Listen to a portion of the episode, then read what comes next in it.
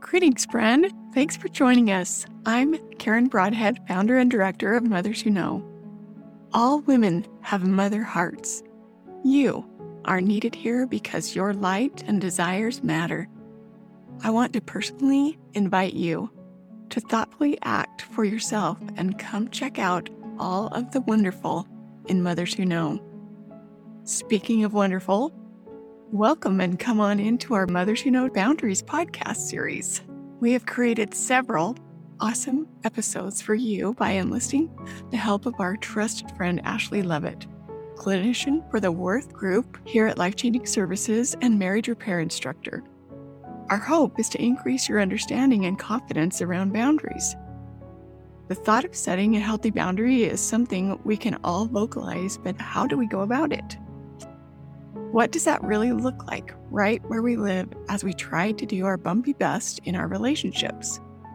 Often, it feels kind of big and confusing to me. You may be surprised to discover that boundaries are ultimately just about you and how you prioritize feeling the spirit in your life, which is super cool. And one of the reasons we appreciate how Ashley teaches boundaries.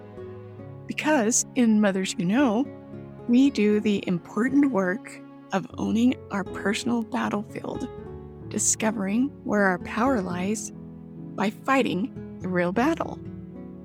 The real battle is to keep the spirit. When we keep the spirit, we win all the battles.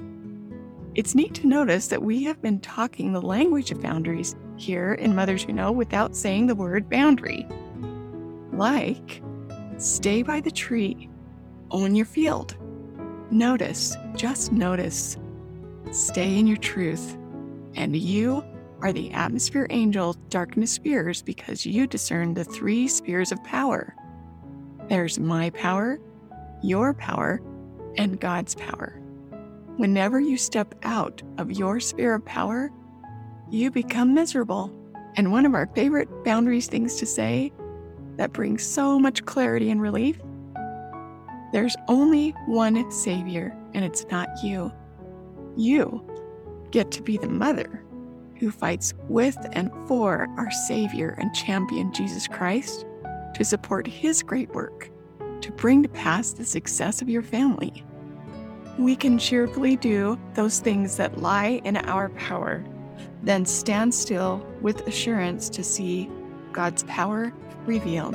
Alrighty then. We would love your feedback. Enjoy the series and be sure to listen at the end of each episode so you don't miss how to find out more about our neat Q&A meeting with Ashley Lovett when our Boundaries podcast series concludes.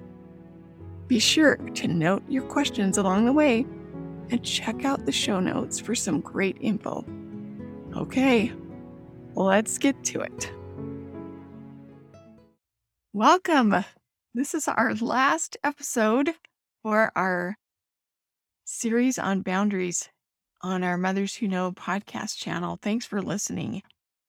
We, before this episode, we just recorded this last Tuesday on the 31st of May. We had Ashley come to our Warrior Mothers Who Know meeting that we hold at 11 a.m. every Tuesday. And she talked to us about finding more joy and success in relationships through boundaries. And it was such an amazing meeting the whole time. I just felt so just tingly. Like, this is so awesome. It was so obvious that not just me, but everybody there was just really wanting to know more about boundaries, wanting to understand better about what this all means. And then Uh, because that's kind of the kickoff meeting that that Tuesday is kind of the kickoff whenever Tuesday mornings are the kickoff for my week of meeting with moms throughout in different groups and stuff. And so throughout the week, I, we discussed a little bit about that meeting. And so many, well, three different women commented, well, you know, boundaries have always been so frustrating to me. And I've, and it kind of sound like this so frustrating to me and i really think they're kind of dangerous and they've caused a lot of problems in relationships from what i can see And so I came to this thinking that, you know, maybe the people that I know and the experiences that I've had with people talking about setting their boundaries and and things isn't correct. So I'll go to this and just listen. And they were so appreciative that it had to do with keeping the spirit.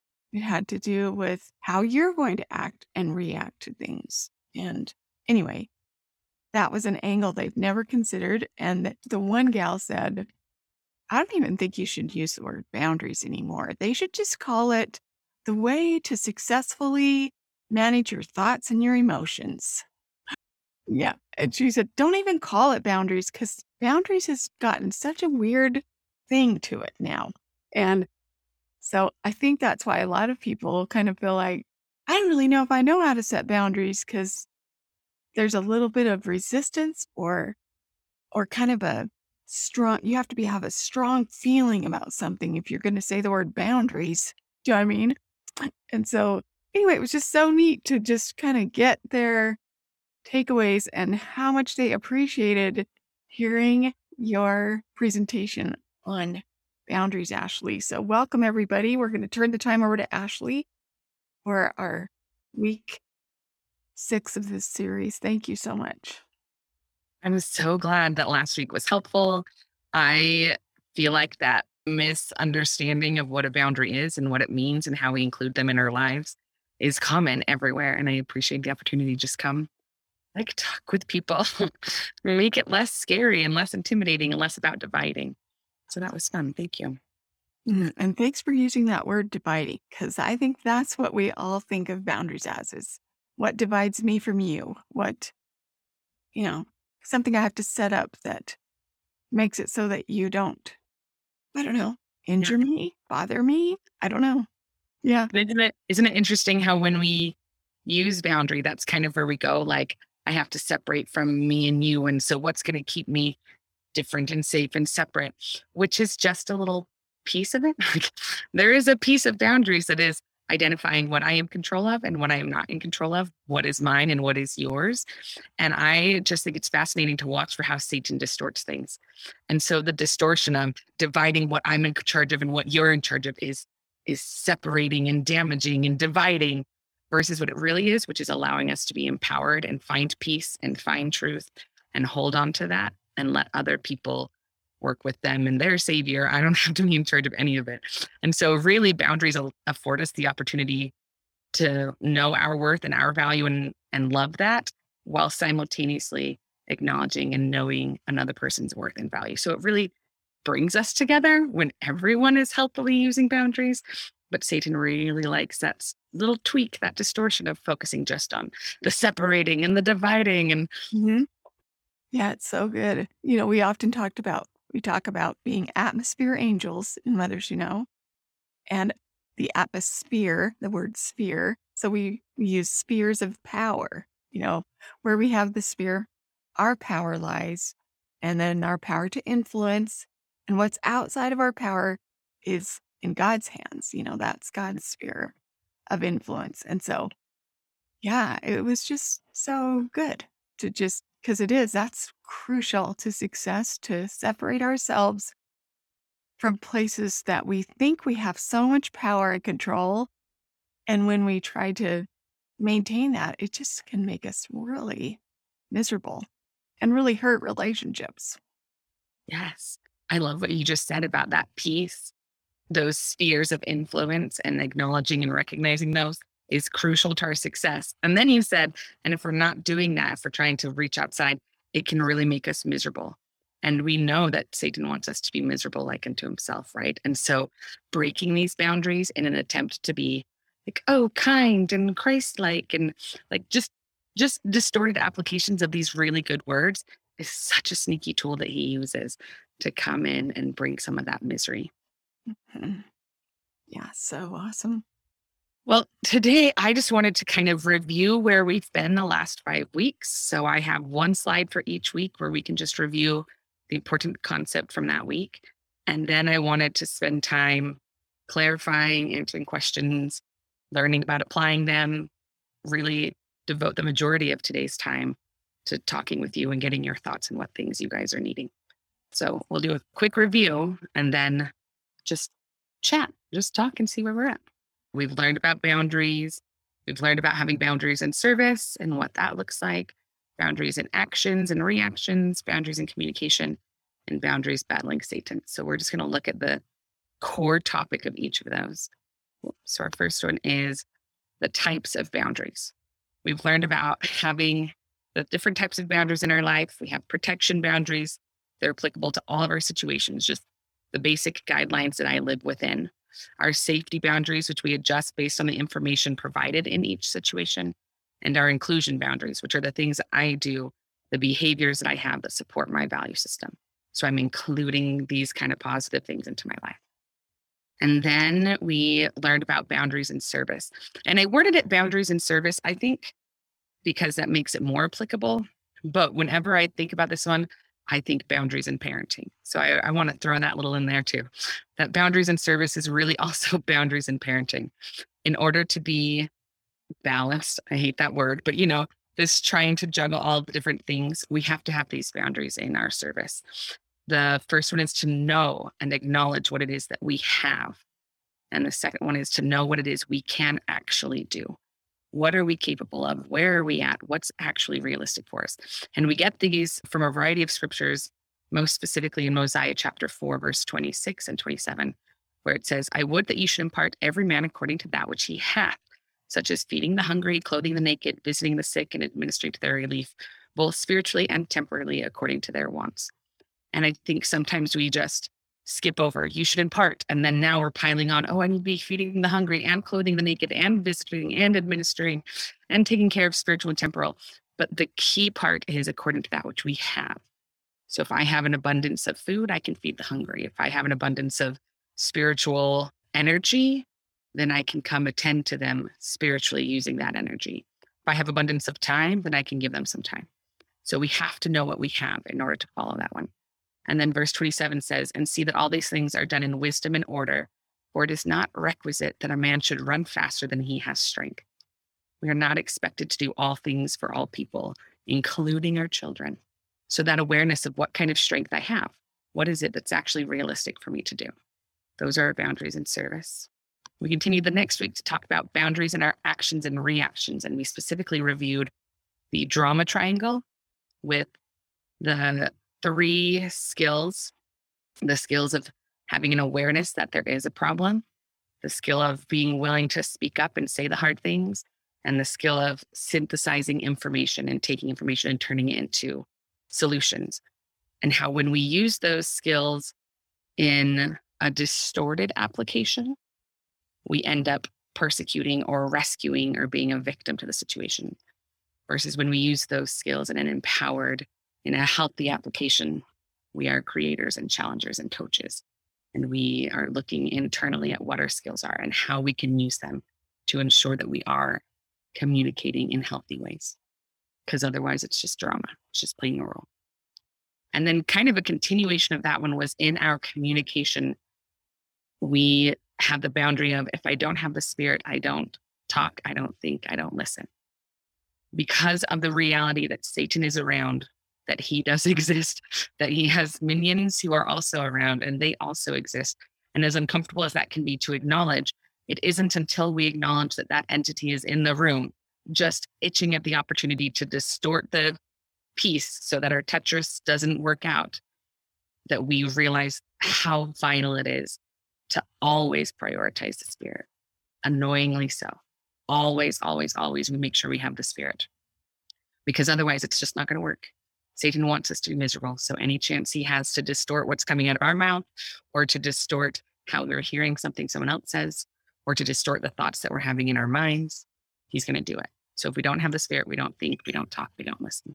And then lastly, we talked about specifically having boundaries with Satan. Now that we'd acknowledged he existed and that he was there, we talked about the chemical spill and how we move farther into our chemical distortions mentally, which makes us closer and closer to acting outside of our value system, whatever that specific system might be, and what we can do to help ensure that we are balanced chemically And we acknowledge that Satan really likes to get us spinning so that one small little thing eventually ends up to where we're acting outside our value system. But that we can battle that by doing our spirit led steadying tool, which is notice it, name it, test it, and trigger it. We can test whether or not it's going to be coming from the spirit or if we can identify those tactics from the adversary. And then we can trigger the kind of warrior chemistry that we need to make it through that moment. So that's a ton. Look at all of the things that we have done in the last six weeks. So rather than just add on more today, I wanted to give us the opportunity to just kind of process through. So as I read through all of those topics and summarized a little bit of it, what thoughts or overwhelms or little things getting rushing into your mind? Where are you guys at?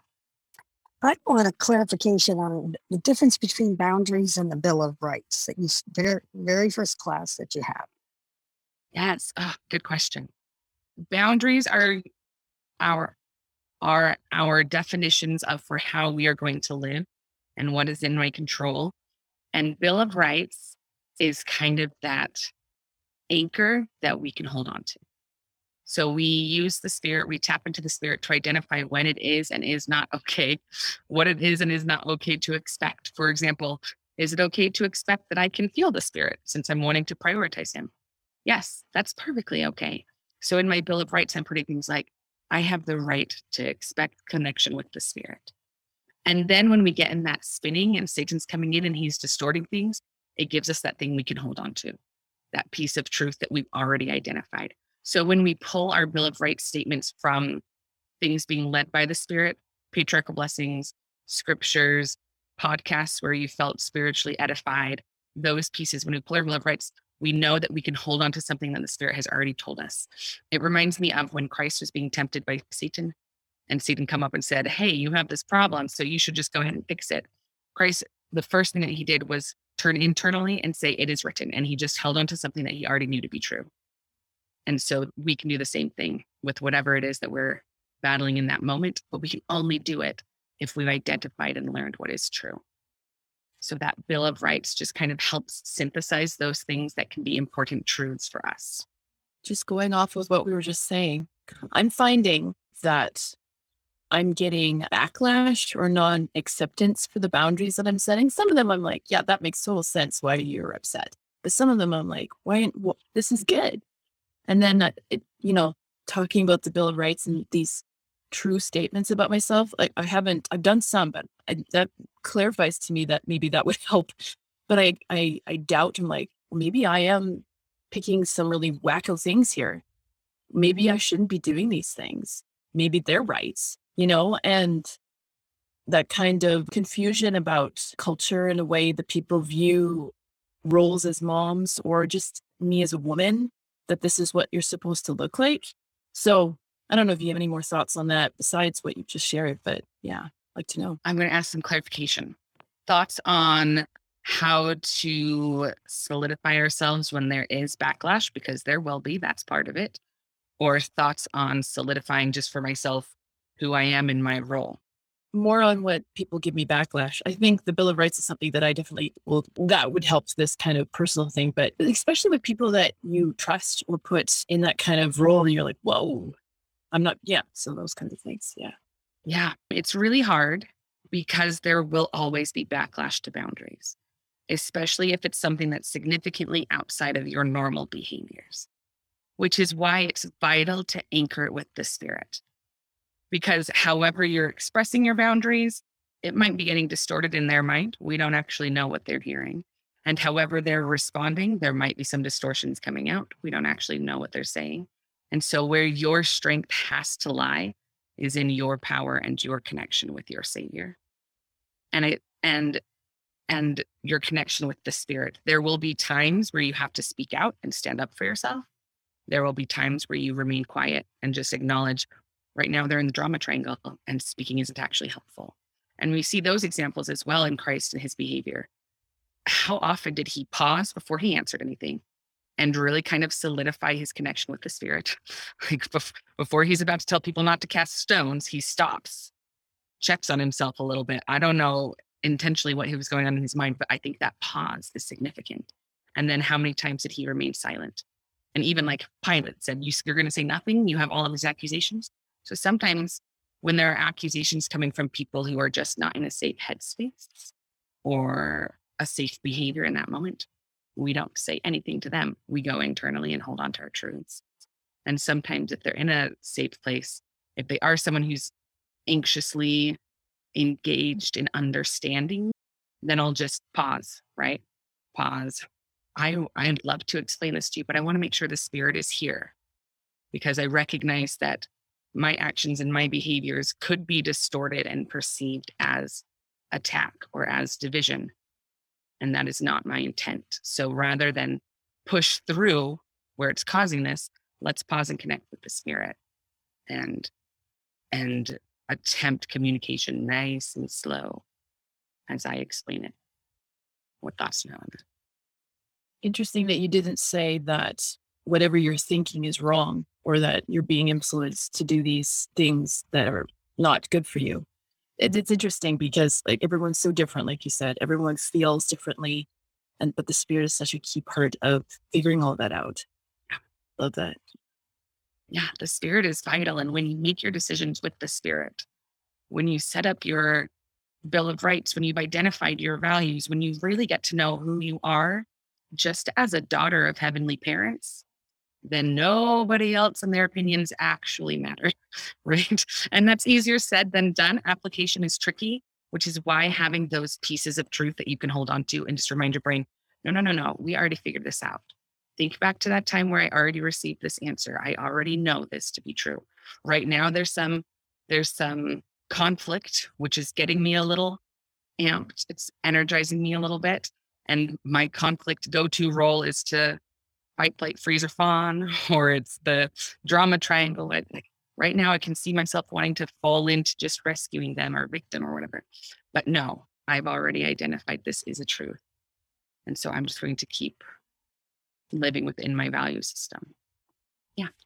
So I see it as the, I love that question about the Bill of Rights versus the boundaries. So I see it as the Bill of Rights is the thing that can help you keep your boundaries. It's almost like those truths that help you, like when you start to wonder if your boundary is right or something. Because I will do something like this. And when I get pushback, I think, oh, I probably made, maybe I'm crazy. Maybe I made a wrong boundary and that doesn't even matter. And I'm just weird, you know? And so that's where boundaries has been tricky for me is that I always go back and doubt my like maybe I'm too strict, maybe I'm too this, maybe I'm whatever, right? But I think that Bill of Rights is what really you can go back to when you're getting that doubt and that pushback and say, no, wait, I deserve to have the spirit or I have the right to feel whatever. So yeah, so I'm excited to do more of my Bill of Rights.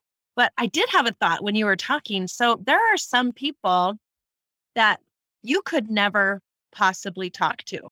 Because I feel like sometimes there are people who do not have the spirit when you're trying to discuss things with them ever. You know, there I have some relationships that I'm like, so my boundaries, so I'm thinking, gosh, maybe the boundaries like you just have to keep it solid. And if the if the spirit's not there, that means you you don't try to work things out with them ever. And so, like, what if you, that just means you may never ever get to be able to do that, right? like, if you can't control them and you're like, okay, we better wait, is that like, what are your thoughts on that?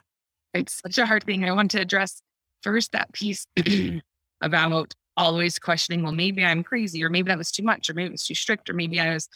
But what I'm hearing is you tell me this, all three of you that have asked so far, is how connected you are to your empathy and your ability to see things from other people's point of view and your ability to acknowledge your own faults and where you can grow and what you can be doing to adjust and to change. And I think that's so beautiful. And as you tap into that piece, remember, men come unto God that he can show unto us our weakness. We do not go to other people. That's not their job because they're flawed humans as well, right? So as you're as you're contemplating, did I do this wrong? You don't ask another flawed human. they don't know. They don't have a clue. They've got their own life they're figuring out. But we go to God and we say, show unto me my weakness. Like, is this, was there something that was wrong here? Was there a piece I should adjust? Was there? And part of my Bill of Rights is I have the right to be wrong. There are times where I'm going to put in the wrong thing. That's just part of being human because I am also a flawed human. And so, but I check that with my Savior. I check that with my heavenly parents. I go to them because the people around me are equally flawed. They can't give me accurate perspective. I need to go to the ones who have accurate perspective. So as you're as you're tapping to that empathy and you're acknowledging I'm not perfect, which is a beautiful thing to be able to do. Well done being humble and teachable, right? But go to the correct source to get that information and really double check it there. And I use Bill of Rights and boundaries as two spindles on a Liahona. These are my little things that I could grab. So the Liahona has two spindles. And I was in state conference while this, I want to say he was super qualified and had all sorts of reasons why he knew this. I feel like he did. I can't actually guarantee that. So I'm just going to say, well, this person was speaking and he was talking about the importance of having two spindles on the Liahona, my little makeshift Liahona here. The reason is because one spindle, let's say it's my pencil here, will always point the way to go. So it's here. And then the other spindle is going to point which direction I'm facing. And so I use these two spindles to kind of check because if I only had one spindle telling me where to go, how do I know if I'm off even by a degree? And if I'm off by just that much, where's it going to result? So having these two spindles helps me know, yep, the, the place that I'm facing and the place that I need to be is in the same direction. I'm headed the right way. I use Bill of Rights and my personal identified value system. These are how I value behaving as those two spindles. And I use that when something's feeling off, when my feelings are popping up and they're on the side of the feelings wheel that are, hey, there's a need here that's not being met.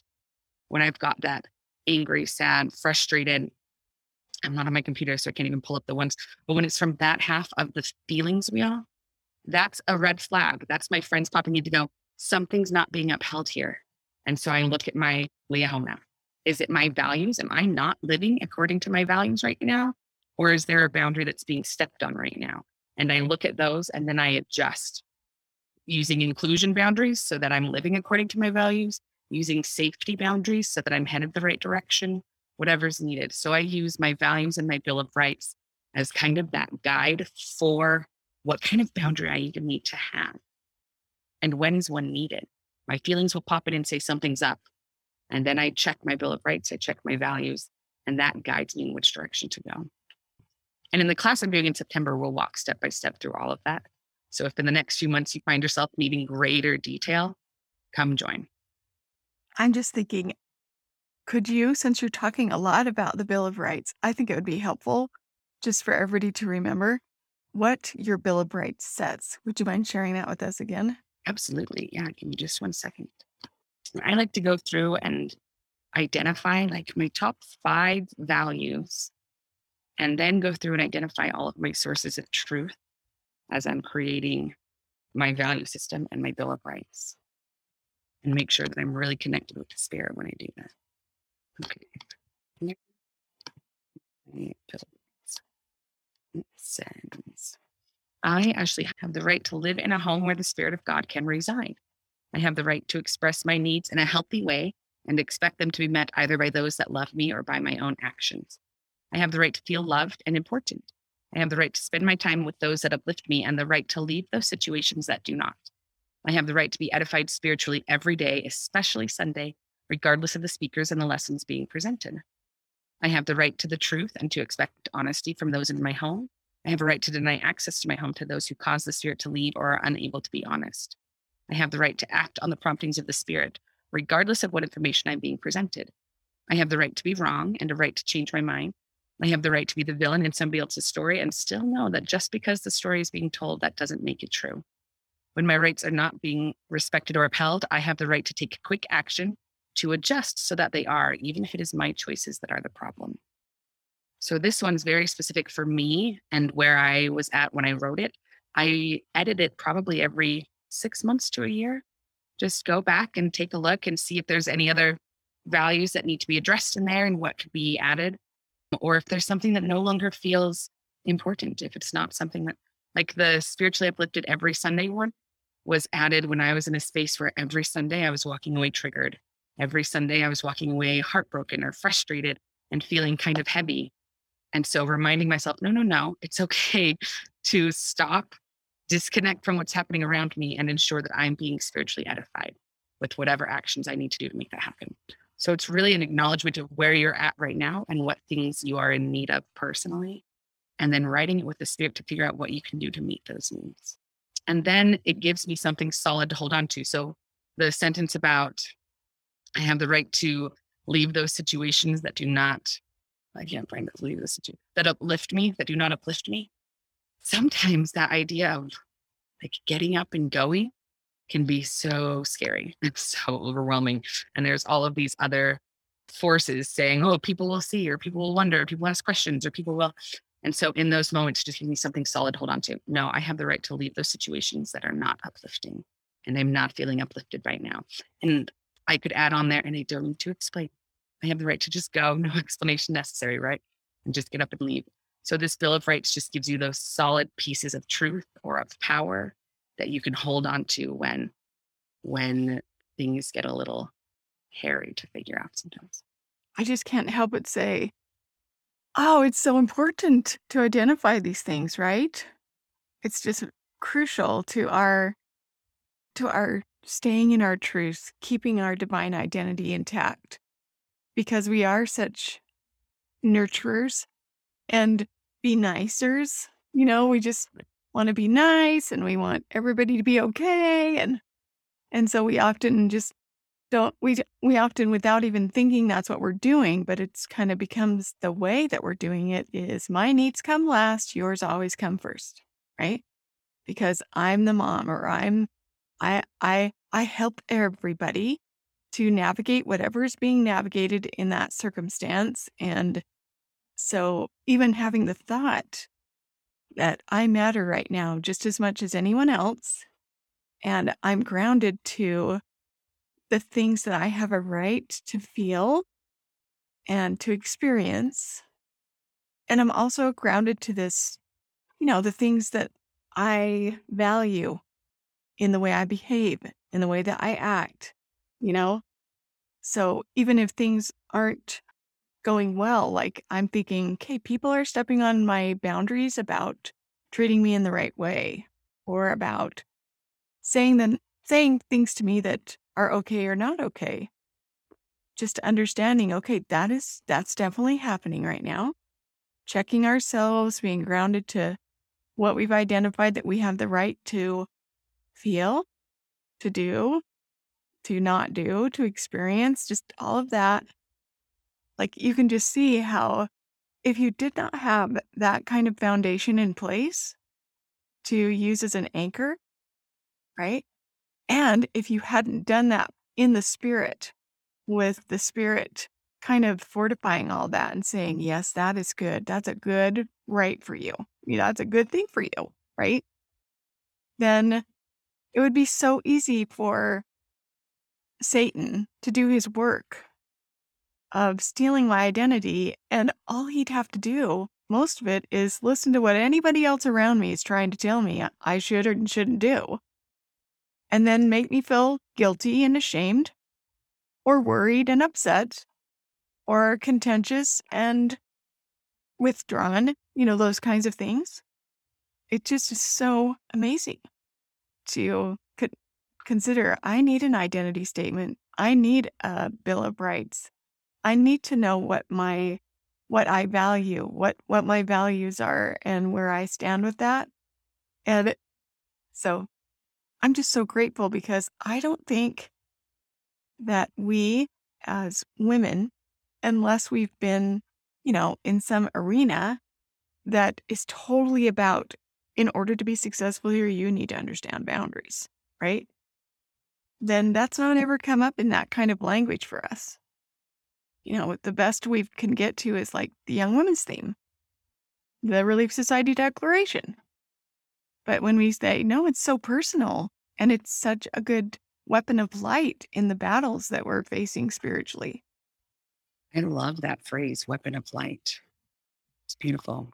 And how it how you applied it to this idea of an identity statement or a truth that we've already acknowledged with the spirit and the importance of doing it with the spirit because then we know it's true that when all of these distortions come in be they from satan or be they from well-meaning individuals who just don't quite know mm-hmm. right that we have something to hold on to my I always called it a mantra, but I like the identity statement piece because it's the same thing, just something quick for me to hold on to. So as I was developing my Bill of Rights, I developed a mantra, just like nine words or less of something quick. So mine is I'm a strong, confident, capable woman of God's kingdom. And I hold on to that in those moments where I feel like I'm being attacked and I'm maybe not so strong, or maybe I don't have the confidence.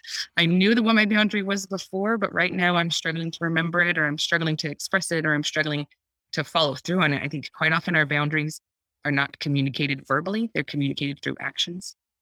That we leave those situations that don't do this. We're not going to engage in a conversation when someone's lost the spirit, be it them or myself, that I'm not going to do that. And we express those boundaries with action. I'm going to walk away and do that but it takes so much confidence. So for me, having that piece that was grounded for me, no, I'm a strong, confident, capable woman of God's kingdom. And so I'm going to follow through. And I'm even, I'm just going to fake the confidence for a little while if I need to, while I begin to believe that identity statement. Hmm. Yeah, I I was thinking as you were sharing that, both of you, how how much fear I have. Like I've I've, I've gone through a lot of boundary setting and enacting it. And some of them were huge.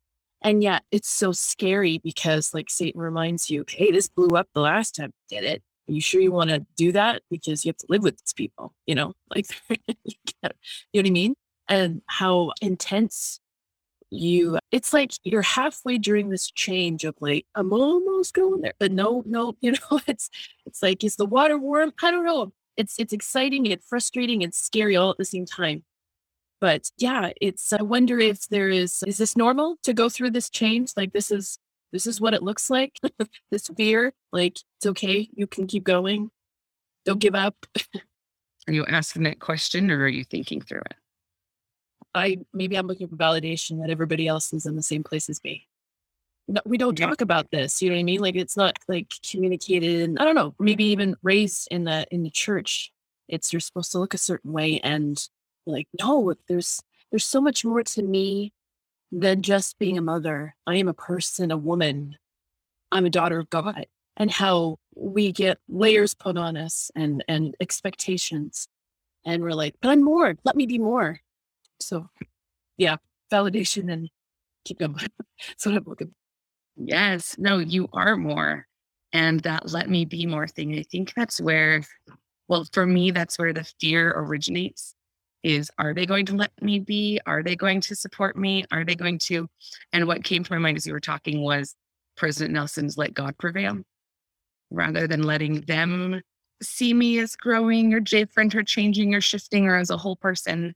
I'm going to let God prevail in this battle for me, whether it's by my own behaviors, walking away, or in this conversation. I'm going to do my best to hold the spirit and let God prevail as I do that, or let God prevail as I leave because the spirit has left. And so rather than let me do this to all of my flawed individuals who are most likely in their drama triangle role, it's okay. Let God prevail in my life for me right now. I just want to validate that I think it is really scary. I think it's super scary to to you know to say I'm changing now everybody. I'm going to practice being someone different even though I've always been the same girl, I don't think I quite knew who I was really at the core to identify those things. So now I'm practicing. And that makes me think one of the things sometimes, you know, we don't want to share out loud what we're doing when we're practicing or changing because we feel already unstable, kind of that afraid place, right? But it's almost part of the courage of it, right? Is to, is to, you know, having our Bill of Rights saying, I, I, I have the right to change who, how I show up. I have that right to change that because I value honoring my truth, right? And now that I can see that I haven't been doing that, I do have the right to do that, but and I don't necessarily have to explain it to everybody or make an excuse for myself. But because I'm changing around people who have seen me a certain way for years, right? And they get they have that pushback and that questioning, and they're like, "What's going on right now?"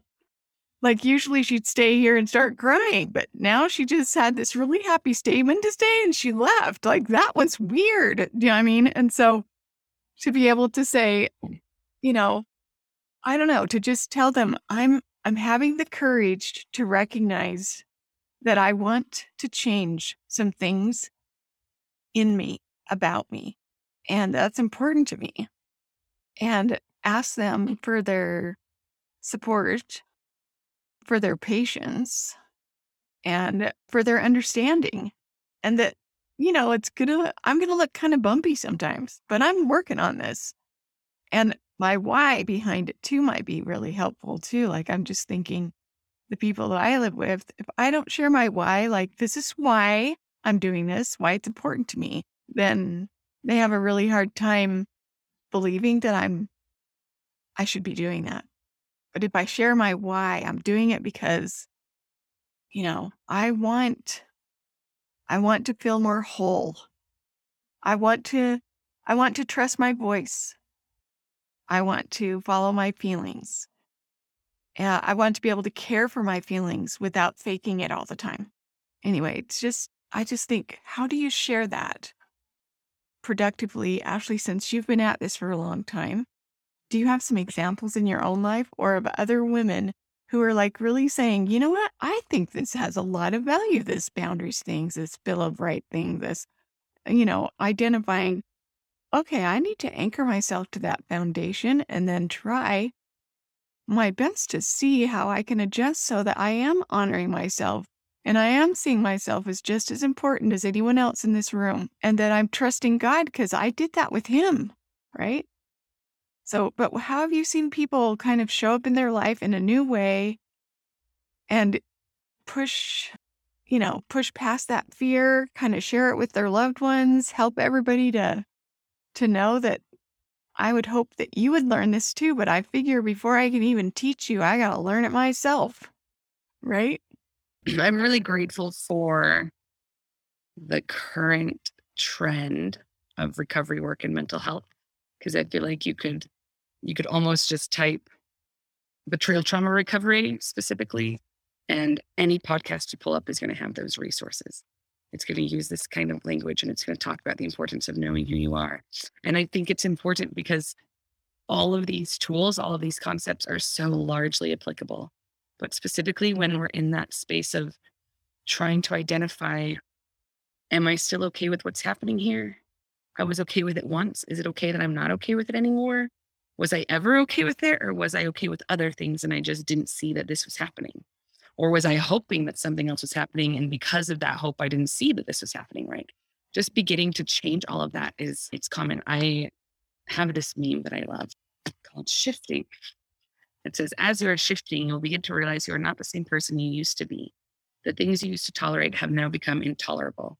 Where you once remained quiet, you are now speaking your truth. Where you once battled and argued, you are now choosing to remain silent.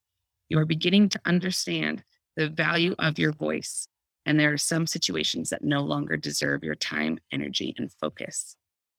And what's behind the scenes with all of that is those internal debates, right? That figuring out what part of this is true for me and what part of this do I need to let go of? What pieces of myself am I mourning the loss of? And what pieces of myself am I beginning to grow?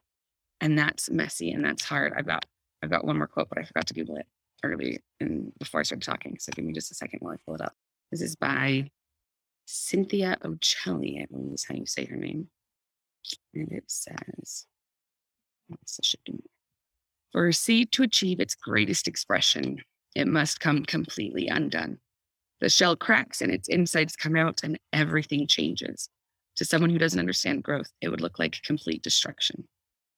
So we're in when we're in these moments of beginning to shift, where it's messy and it's uncomfortable and so painful and it just feels like all of us is cracking, right? All of these different pieces are cracking, and some of them are going away, and we're sad about that. And some of them are cracking in a way we didn't expect it to crack, and some of it is growing in a way we didn't expect it to grow. It can feel so scary, and like it, the whole world is changing, and really the whole world is staying the same, but we're beginning to shift. We're switching from that seed that's been buried, that's waiting to see its potential, to that to that growing into that person that we are accepting our potential, knowing those things that I can do, those talents that I've been blessed with, and using those in my service, in my parenting, in my relationships, tapping in those beautiful pieces of myself so that I bloom into this incredible person that I've always wanted to be. But doing that requires a lot of loss. And if we ignore the loss and we just pretend like I I didn't actually want that shell or or this one's totally different, I think we we can lose the value of the shift. That it's okay to be excited and empowered and feeling some hope for a really scary future. and it's okay to be mourning the losses and the changes and the shifting and that things are different now to mourn that piece while still being excited about the future. Those two things don't counteract each other. In fact, more often than not, I'd say they come with each other. That happiness and sorrow, we call them opposites, but I think of them as opposites of the two sides of the same coin. That we get that growth, we get that peace, we get that happiness along with the sorrow. They come together. They're not opposites that cancel out, they're opposites that come hand in hand. And they become more beautiful when we allow that to be hand in hand. Did that answer your question? It was long winded. Oh yeah, it reminded me of the movie Inside Out. Yeah. at the end, connecting with that happiness and sorrow. Yeah. I didn't understand that movie till I started working on my own healing. And then I went, oh, how beautiful that that's in there and allows it to just be both. And I think there's a piece too that we get. There's a, there's the, the actual attacks that happen. I mean, who do you think you are to do this? And I mean, we get. I don't know of other people, but I hear that a lot. Who do you think you are? What makes you think you can do that? Why would you even try? I mean, these are just.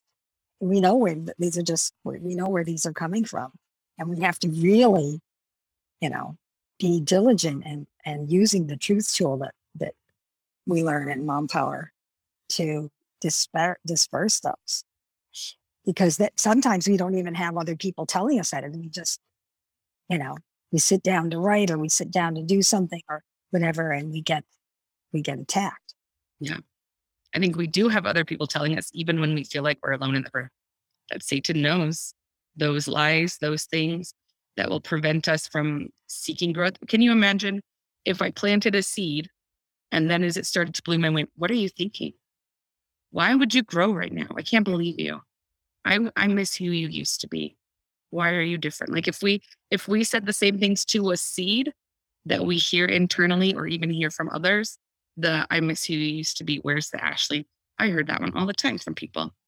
But how absurd would it be to say that to a seed? We're supposed to be shifting. That's the whole point of this earth. If we came to earth and did no shifting and then went back to the next life, what was the point of being on earth? There's no point. We're supposed to be shifting and holding on to that truth of, you know what? I am different than who I used to be. And I love it. Like, it's scary and it's really hard and navigating the, this backlash that I'm getting, I'm not a fan of. But boy, like this is a different, cool version of me. And I'm going to hold on to that.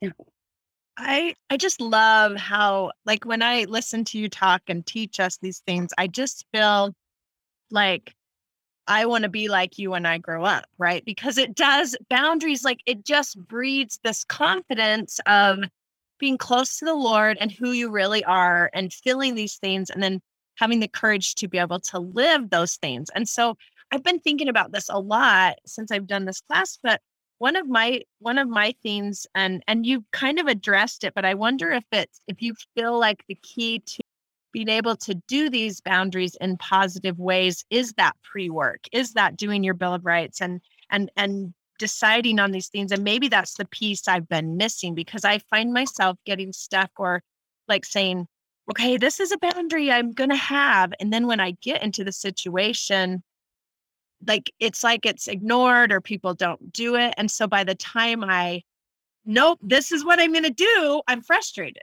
right? And the spirit's kind of gone to to like stand true to that thing. I've had to be like no really i'm this is what i'm doing and he, like i leave or and then people come and try to convince you elsewhere or you know just change what you were going to do and you're like well no but then i see myself getting frustrated and so i'm like maybe i just need to do better and make you know what what keys have you found in this practicing of these boundaries so i can do it in a calm kind confident way instead of I'm so frustrated because you're not listening and this is what I'm doing and I've tried to leave and I, you know what I mean? I don't know.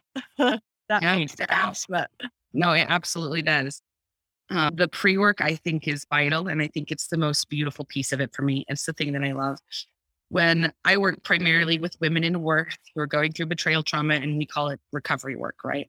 And I heard this definition of recovery work that has become my favorite. So I live down in Moab, Utah, which is like adventure capital of the world. We've got river rafting, we've got rock climbing and rappelling and backpacking. It's just huge. And our search and rescue department can't have just like a car. There, our search and rescue department and our ambulance are giant lifted four wheel drive vehicles so they can go out into the wilderness and get this person. And they'll be, they'll like post on social media, this is what we did today. And how they'll end is we were able to recover so and so and bring them back safely. And when I think of recovering work as really going out and finding that piece of me that's maybe gotten lost or broken or scared or wherever, and bringing that back home safely. That's what our recovery work is. It is recovering me, recovering, figuring out who I am, reclaiming myself and and finding those those talents that God has given me so I can have confidence in my role. And I don't mean role like like the way the world uses role right now. I mean role like in Second Corinthians when we talk about the body of Christ. Some's a foot and some's a hand, and some's a nose, and some's an eyes. And when we figure out those beautiful talents that we have, and then we use those in the way that we can, then we we gain that confidence. And so that first piece has to be figuring it out, which is why the values and the Bill of Rights is so vital. Because once you've figured out who you are, or those pieces that are important to you, or how you want to choose to behave, then the boundary comes significantly easier for you to follow. So, for example, with the the example that you just used, um, like I'm expressing it, but how do I get them to listen, and how do I stay calm and kind and confident in what I'm doing? Well, first would be establishing. I'm going to say you're talking about kids. That might not be accurate, but you're like establishing this is the rules of our home, and now they're not going to listen because humans have agency and as children that's really annoying but they're not going to listen they're going to use their agency how they're going to use it i'm going to turn to a predetermined consequence because we've already decided when we had the scare and we weren't already worked up this is the consequence and for me my personal consequence boundary is it's never something i have to enact right then because i'm going to need a minute to cool down so i'll just say remember choosing not to listen to mom this is the automatic consequence for that i'll be back and then I go away and I'm going to go. And that's my inclusion boundary is before I go any farther, I'm reconnecting with the spirit. I'm yelling at Heavenly Father for this insolent child that he to me.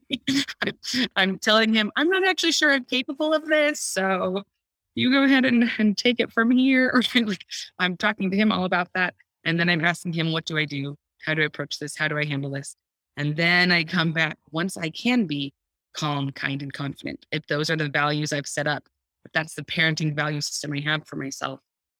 And I've done that because I know how important what I say is. I know how valuable I am. I know how valuable my kids are by extension. And I know my role in that. So now rather than just being like, I'm trying to be a better person because it's January and I want to stop yelling. Now it's, am I am I someone who values screaming or am I someone who values staying in control? I value staying in control and I am about to scream. So, what's my safety boundary? What do I do? Here's my red flag. The scream is coming. So, what am I going to do now? And we set our boundaries up that way after we've learned who we are and the kind of person that we desire to be. It's funny you say that because I actually have an apron. I'm of Italian descent. and We got, we're very loud people. We're just loud. And I have an apron that says, I'm not yelling on Italian. Just to remind people, because I get very passionate and I get very loud. And I don't I don't feel I'm yelling, but I'm emphasizing. But to some people that didn't grow up with that, I mean, my household was just always very loud. Yeah. Partly because my father was hard of hearing. And so he talked louder because he didn't think we could all hear him and stuff. But that's just a good point to remember though. Yeah. You know, what our what our values are. Yeah, what our values are for us. right? So if if my apron says, I'm not yelling, I'm just Italian, this is who I am, then when I behave according to who I am, and nosy neighbor next door comes and is like, You really shouldn't yell at your children. It's just not okay. You can check that and be like, Wait a second, do I have a value of not yelling? No, actually, I've accepted that sometimes I sound like this and I'm okay with it, right? I know who I am. So I don't need to listen to her. That's not, I'm going to check that with the spirit, discern if it's a truth. It's not, it's not outside my value system. Okay, I'm fine. And we're each going to have our own. My parenting values are totally different than anybody else's parenting values, totally different than my parents' parenting values, which is where it gets tricky for me. Because then they'll come in and now I'm feeling all sorts of back in my child role, figuring out how to do that. But when I know those about myself, then I can hold on to it. Check it with the spirit. Am I doing something here? I come to you to show me my weaknesses. Was that a problem? Oh, okay, then I'm fine. I'm within my value system. I'm upholding my Bill of Rights. I'm okay. I'm going to check it with you. I really appreciated that clarification. I think how you just said, you know, with every, even every situation, because I think sometimes that's where my brain gets cloudy of having so much of the you know, Karen always says the church lady and how we're supposed to do it and what it's supposed to look like. I know it's always supposed to be no yelling and Christ like and, you know, all the, and so I think that was such a great example of it comes from ourselves and like what we value and what we really think is important. And then when you're challenged on that by a person, go to the Lord and say, is this a problem or do I need to reevaluate this or is it okay? That was really helpful for me Good. I'm glad. I found those pieces to be helpful for me of just checking with him and acting according to my value system. And then I almost have to like manually shift through the process. Okay, I'm worried or I'm nervous or I'm feeling guilty or I'm like, here's my emotion jumping in. But did I do anything wrong? Well, here's my value system. Let's grab my Liahona thing and here's my, and no, all of that was actually just fine. So all of this discomfort or fear that I'm feeling is a distortion. I'm going to take it to the Savior and I'm going to take it to the Spirit. And sometimes when we take it to the Spirit, it goes, You could have done that better. Like, you could have. That was probably outside your value system, right? But when we get that message from the Spirit, it breeds mm, confidence in change. We hear the message, I can do that better, versus when it's Satan and he goes, Look what you just did you will never get better you are the worst nothing will ever change right? So when we hear when we hear messages to shift or to change coming from our adversary it breeds fear confusion shame versus guilt. And when we hear it from the spirit which we will be admonished from the spirit and told to change and adjust and apologize and all of those things right? We will hear that from the spirit because we're growing. That's why we're on the earth and so, but we'll feel capable because the spirit breathes that kind of atmosphere. So I really think it would be useful to walk through some real life scenarios, right? Like, here's kind of what I'm dealing with. And let's talk about that together and kind of help us guide that conversation, Ashley. And so I just wonder did any of you come today with like, here's a question I have about a real life boundary that I'm trying to make sense of, knowing this new information? Like, maybe there's a piece I'm missing. Here's what I've understood so far. Does anybody have something like that they'd like to share? Yeah, I have one. So I have eight children and I I'm stay at home mom. And I'm finding through my almost full year of mom power and then doing this with you, Ashley, that I've been searching for my voice and these boundaries are just totally fitting into where I'm I was naturally heading. And I have I have an opportunity to go to on a trip this summer. And I it was gifted to me. I don't even have to pay for it. So it's like really this is really nice. And so I I told my husband, I'm going to go on this trip and I will find someone to watch the kids. That's what I'm going to do. And he had a lot of trouble with it. He, he's been dealing with some mental illness. And we did a lot of conversations about why is this hard for you? And I, I really tried to keep that spirit and not talk and all those things you've been talking about. And it got to the point where I'm like, am I thinking clearly here? Because this seems kind of like a selfish thing to want to leave for 17 days. And uh, do you, know, you know what I mean? And so, yeah, this is definitely something I'm experiencing. It doesn't just stop with that. There's other things like I'm thinking big. I know I have eight kids and I want to be the mom for them. I'm not taking off. I'm not, I'm providing a really good babysitter for them. My dad is going to come. So, yeah, that's why I brought up those those questions about like, so yeah, that's something that's going on in my life right now. All right. I'm trying to decide if we want to walk through figuring out the boundary on your own or if I should be a rescuer and just tell you. So give me a second while I while I step out of my drama triangle role and uh, step back into the other hat. Okay, what I heard you say is that you're searching to find your voice.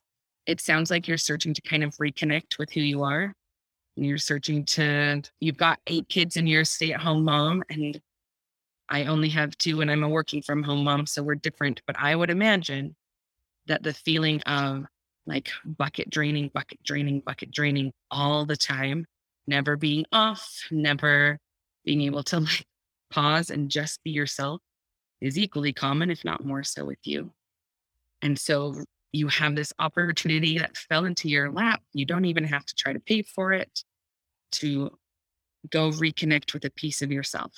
And you're trying to decide whether or not it's selfish to go do that reconnection. Is that all accurate? There's also some fear that it won't be that rejuvenating kind of experience that I'm hoping it will be.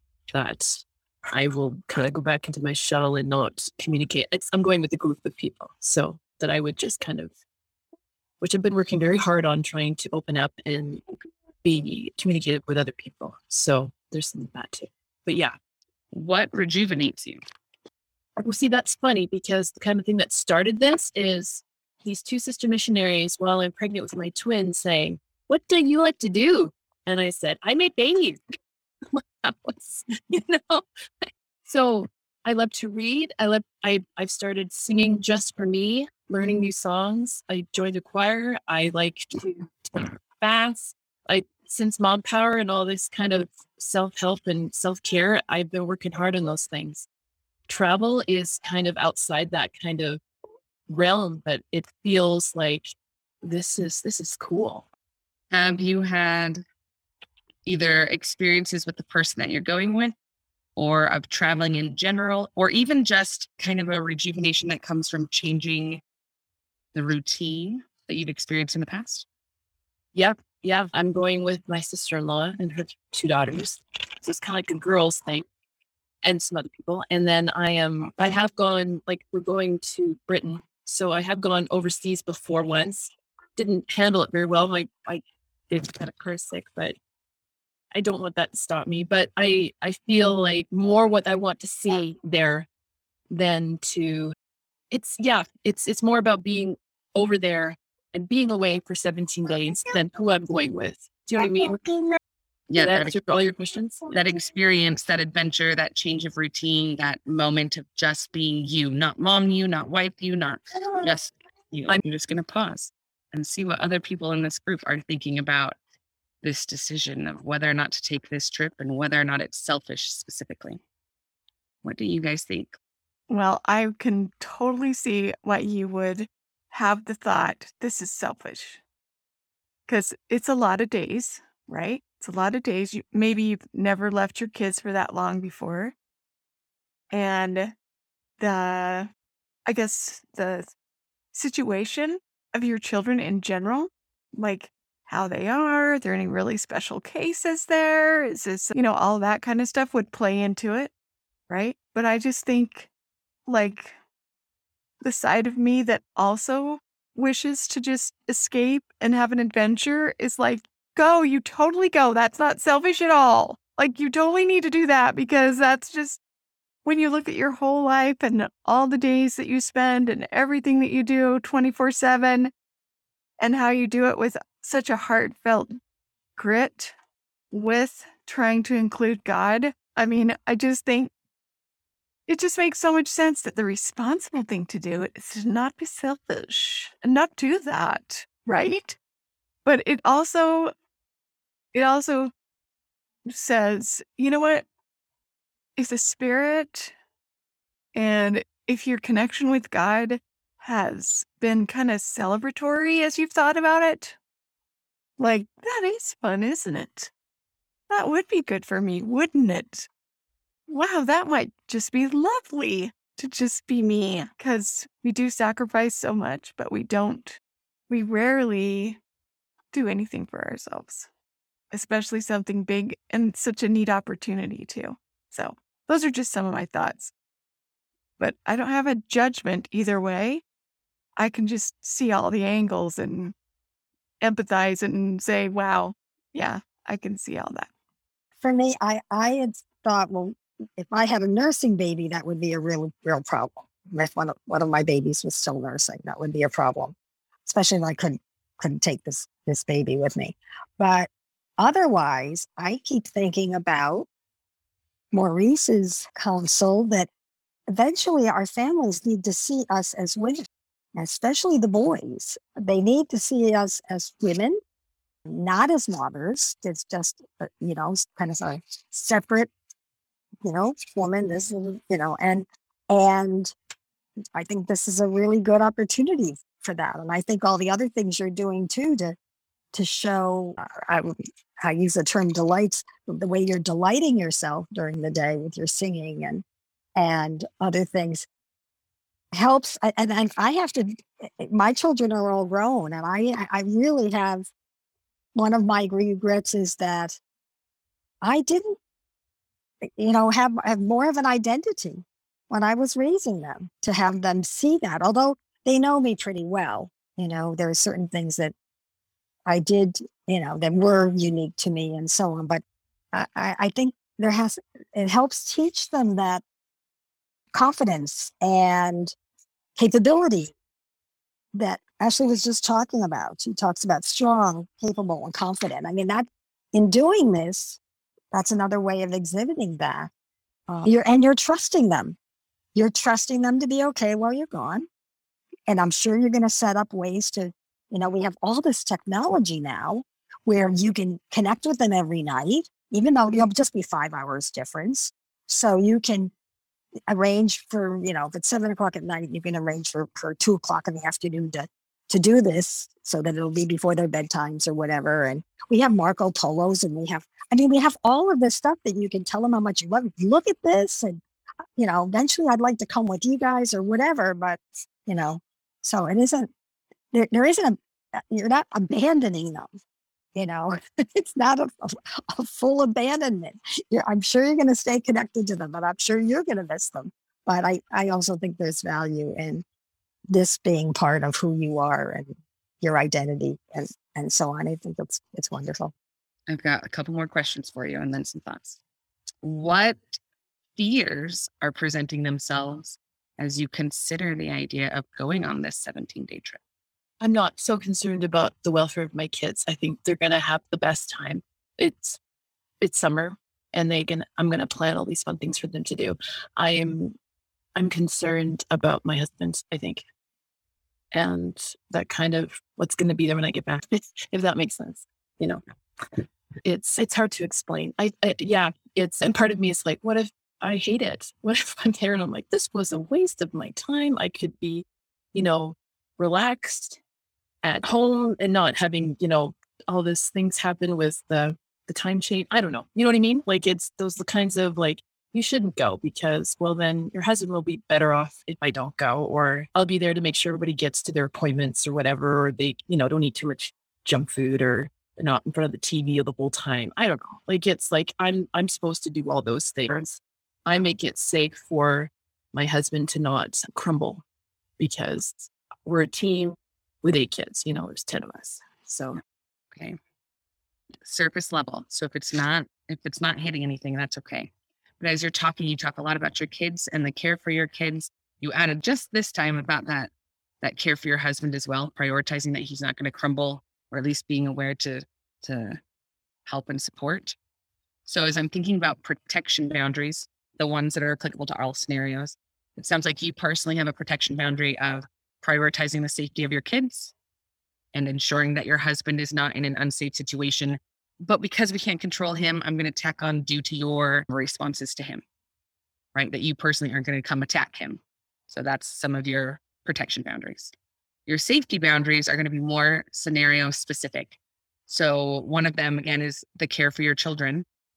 So you have you personally caring for the children, being a stay at home mom. Those are some of your safety boundaries. You have, um, like in primary, other people are caring for your children. You have moments where you go to the bathroom where maybe they're even by themselves for a little bit, right? Like that each scenario differs as to what kind of attention and who is giving care to the children. And your husband, although he might still be in a drama triangle role, it sounds as if you also shift behaviors to ensure safety for him. So, looking at those things, what you can control are your behaviors and watching for your kids. What you cannot be control are your husband's actions and reactions. That's in his sphere, not yours. You can be aware of them. You can recognize that if you were to go punch him in the face, that would probably make him mad. So maybe I will avoid punching him in the face. But I mean, if there's a bumblebee on his face, sometimes a punch is required. I don't know. But, but you know, like you can avoid it, but sometimes it's going to be something that's that's a higher priority. And then the last ones that you're talking about were your inclusion boundaries. So like you needing to connect with yourself, you're bringing singing back in just for yourself. Although I think you should share your reading and you're connecting with other women, right? Those things. So thinking about this travel for 17 days, starting with the protection of prioritizing the safety of your kids. Is there something in this 17 day travel that is outside of that protection boundary? That they would be unsafe. Is that what you mean? Yeah. That you would be acting outside of this boundary of yours. No, because someone's always there for the full time. Yeah. Like two Right. people. You've got it already planned, right? Yeah. You already know someone's going to be there the whole time, which then goes to the safety boundary of it's going to shift. You have two people. Sometimes it'll be this person, sometimes it'll be that person. In this section, it's not going to be me. And that's okay because there are times when it's not going to be you. And that's all right. That's part of, Mm. of our safety. Different scenarios have different things. So the question is whether or not going on this trip supports your inclusion boundaries. Or if mm-hmm. staying home from this trip breaks your inclusion boundaries. And see, that's like that me finding what I deserve or I have the right to find myself. I have the right to explore things that I like or adventures. Yeah. Yeah. You talked about that fear of it being selfish. And this is what I would see if I was going to say, you might want to check that because it sounds a little selfish. I would see, you know what? I'm going on this trip. It's going to cost me an arm and a leg, but I'm going to make it work anyway, even though it's outside of my financial boundaries. And my kids probably won't be taken care of, but the oldest is old enough to babysit. So I've just asked someone to come check in on them sometimes. And I'm going to just disappear, disconnect. I probably won't even prepare any kind of help. I'm just going to, right? Like selfish is fully thinking about self and without regard to any of your other personal boundaries. But the plan that you have presented to me doesn't sound selfish in the slightest. You've already thought about who's watching out for your kids. You've already addressed that it might be a struggle for your husband, but his emotions, his feelings, his reactions are not within your control. You've already talked about this piece that might be important to you. And there's a fear that maybe it won't be as good as you're hoping it would be, but you have the right to be wrong. So even if they're not, that's okay. You have that right. Right. you can go and experiment and get to know yourself a little bit more. And if you go, oh, actually, that didn't fill my bucket as much as I was hoping to, noted. Now I'm going to adjust because I have the right to be wrong. And then you continue. And 17 days later, you have this whole new experience and a little bit of strength and a remembrance of who you are and a connection with yourself that maybe you didn't have before, even if that connection was, this isn't something I want to include in the future. In the future, I want to make sure I'm including these other options because this one didn't work. It's okay to get to know yourself in a way that is, this doesn't work. I love that. I love that it's okay that I make a wrong choice. It's okay if I go and it, as long as no one dies, but like, you know what I mean? Like it's, even then, like I can't control that. You know what I mean? Like I can't protect everybody. I put in those. Yeah, I love that. Yeah. It's And even okay. death is outside of your control, right? Like you staying or going is not going to prevent or cause a death. Yeah. It's outside of your control. Yeah. And being able to express that now to the people that it concerns is like another story. But I like that you said that's not his his fears. He needs to deal with that. I can't persuade him or change him or present any blueprints or, you know, spreadsheets saying this is how it's all going to work because the spirit is what does that. Yeah. You can. So I, single mom of two, took a 13 day trip without my children because of all of these same fears, except I didn't have the backlash. Well, I did. It was just a different kind of backlash because he's an ex. But the I what I did do was talk to those it concerned. So my mom was going to be watching them half the time, and I said, "Would you like me to leave like a document of how best to interact and get along with each of my children? Would you like me to leave food that they prepare, like have that planned in advance? Would you like me?" And I went through different options that I was capable of. I had the availability to sit down and talk about this is the best disciplining style that works for this kid when she's overwhelmed, try this. Here's the song that we sing, right? I was able to create a document because I had that available. And so I identified those things that I had available that might be helpful. And then that's where I brought to them, hey, thanks for agreeing to watch my kids during this time. I could do this. Would that be helpful for you? Would that be insulting? My mom said it was helpful and then it ended up being insulting. So that's something to navigate as well. You so you just talk and you ask questions and you figure out what I can do and how I'm going to do it. But honoring this, this desire that it sounds like it's pulling you and you're trying to talk yourself out of it. And you're like, what kind of, and then you're trying to talk yourself out of it. Honoring that piece of you that's being pulled to this is okay. Especially when you're doing it within your boundaries of prioritizing the care of your children and making sure that in each scenario they're being well looked after. And especially when you're prioritizing taking a minute to connect with myself. That's mm-hmm. okay. Awesome. Thank you. What a great scenario. We are now out of time. So I'm going to pass it over to Karen for how you want to end. Yes. So for sure, we want to have you say a little bit more about your class, Ashley, before we sign off. And really, I just had the thought what an asset it has been to do this with women, right? Having some feedback and some questions and share what happened this week, that kind of thing. So, yeah, you ladies, I just really want to thank everybody who's been available to do this and interested in doing it. I think everybody who has stuck with it and has been interested in doing it is feeling like, oh, wow, this was a lucky find, right? I learned things here that I didn't realize I was going to learn.